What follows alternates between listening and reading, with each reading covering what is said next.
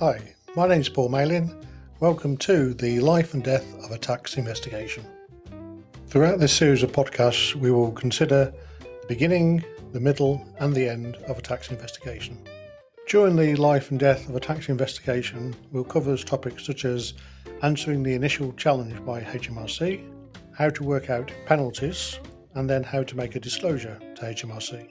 You can contact me for further clarification either on 07979 313 010 or my email address paul at pmc.tax. Thank you for listening.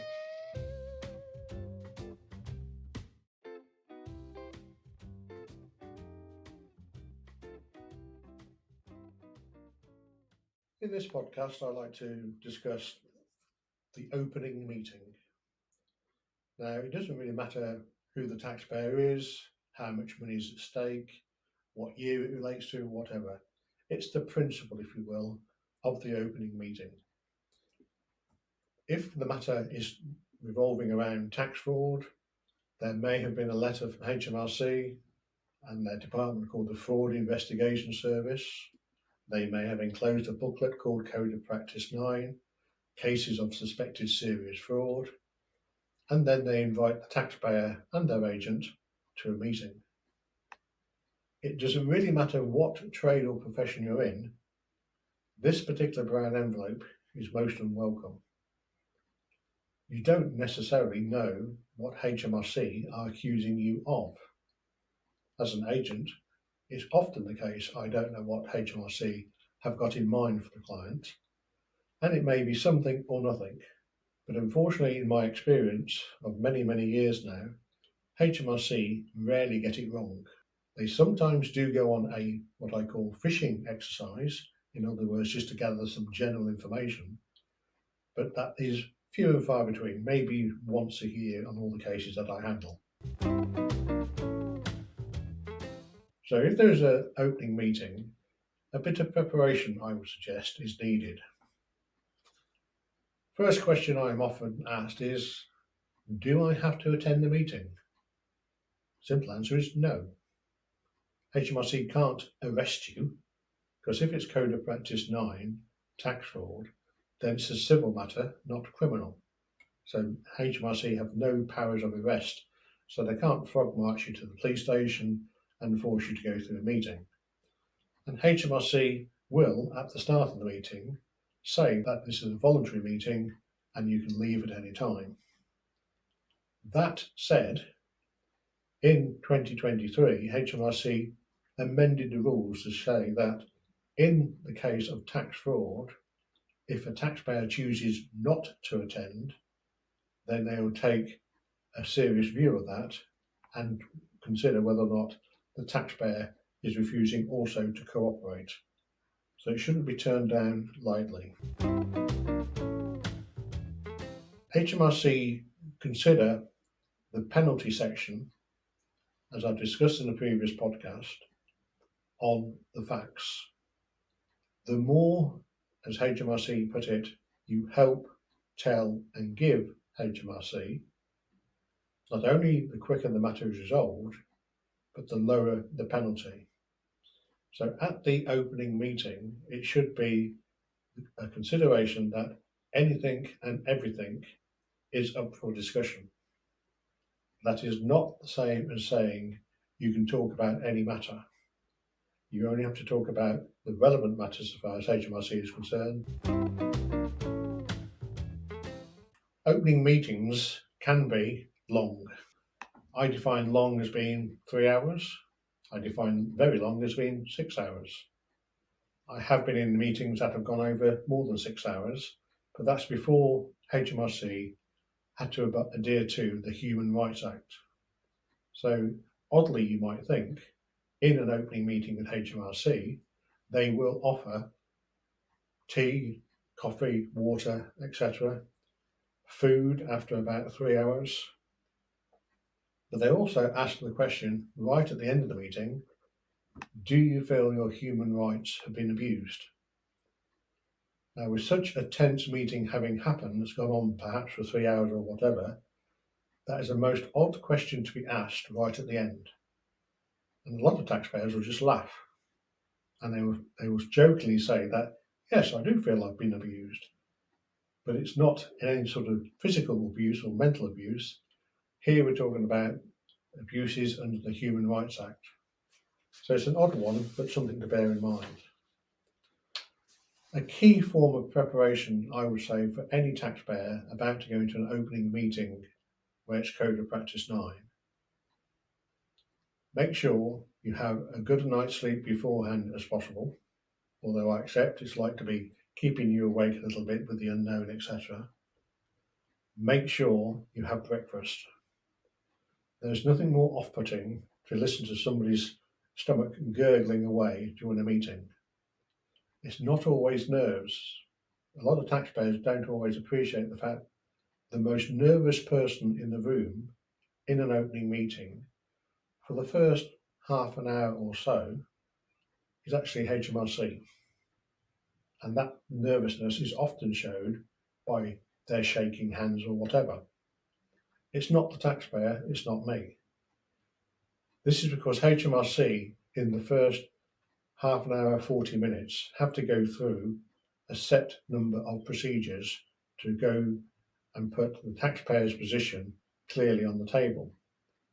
And if they get it wrong, then it prevents them from taking some action further down the line against the taxpayer.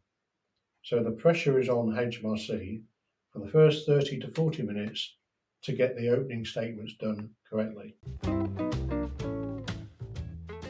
It does start with often the most simplest of questions.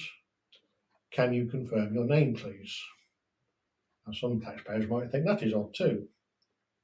There has been an occasion where somebody else has stood in for the taxpayer. They've impersonated them.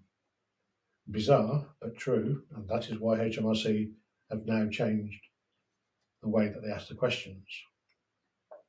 But as part of that pre- preparation, you need to consider who it is from HMRC that's turning up. You may not know them by name or what sort of background that they've got or whatever, but I have had on occasion where the group leaders turned up and there's been six people there or other such numbers. If there's any more than two, I would suggest that that is unusual. Any more than two people from HMRC's point of view. One is there to ask the question, the other there uh, simply to take the notes. The questions, interestingly enough, are already uh, typed up, and each person from HMRC will have pages and pages of these questions.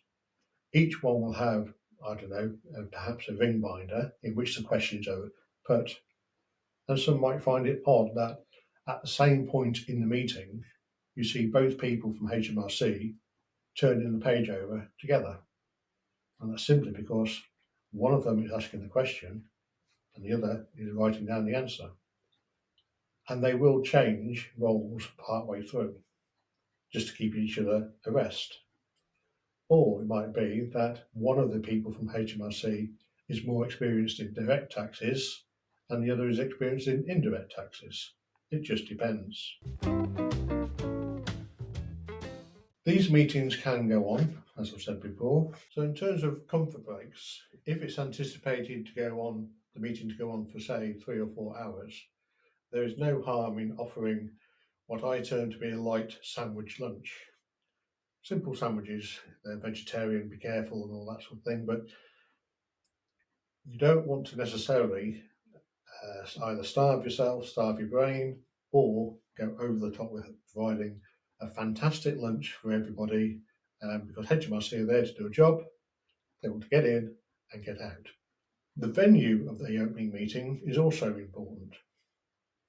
The taxpayer needs to be, feel comfortable, in my opinion. Therefore, to have the meeting at HMRC's offices is probably not the best idea. Neither is it necessarily a good idea to have the meeting at the taxpayer's home or the taxpayer's business because HMRC may also ask further questions. So the most neutral of places can either be the agent's own offices or hire a hotel room, a Regus room, whichever, and keep it on a very business footing. Opening meetings, as I said before, can go on. I have never in my career experienced where a meeting is stopped on one day and recommenced another day because it's gone on so long. I'm sure it can happen, and it may happen on my next job for all I know, but it doesn't go on normally that long. It is to be considered what HMRC are wanting to understand. So, if the investigation of the irregularity concerns uh, a business and it's perhaps a manufacturing business, consideration might be given to the fact to hold the opening meeting at the business premises. If it's important or quicker to demonstrate the process the business does and how the, the irregularity fits into what the, the business process is. But if the irregularity is, for example, undeclared rental income of a personal nature, then to have the matter at the business premises to show them how you manufacture widgets is actually incorrect in my opinion. But it's wherever the taxpayer feels comfortable. The conduct of the meeting, well, it's to be kept polite, it's to be kept businesslike. There are occasions where things are said poorly, badly, whichever the word is, and the other person can take offence to what's been said because it's been said clumsily. That is to be avoided at all costs. I have had an occasion where there was almost a fight because the taxpayer took exception to what the inspector said rather clumsily. Some of the facts were correct, it was just expressed totally inappropriately, and the taxpayer took offence. Taxpayers often ask me, well, can I record the meeting? HMRC will allow recording of the meeting to take place, and they will ask the question right at the start of the meeting and expect to be given an honest answer. I am sure there'll be some taxpayers who will want to put it on their iPhone, on their recorder, or whatever it may be, but there's no point in doing that. The notes of meeting that HMRC themselves prepare are there simply to give a fair reflection of what was said, not a verbatim reflection of what was said, and they are offered to the taxpayer and their agent to go through and make sure that they're happy with those notes of meeting. So there's nothing underhand from either side, either it's been recorded or it's not. If anybody wants to discuss any of the matters raised today, my name is Paul Malin, Paul Malin Consultancy, telephone number 07979 313 010 or paul at pmc.tax. Thank you. If you've got any questions you want to ask me, my telephone number is 07979 313 010 or contact me by email at paul at pmc.tax. Thank you for listening.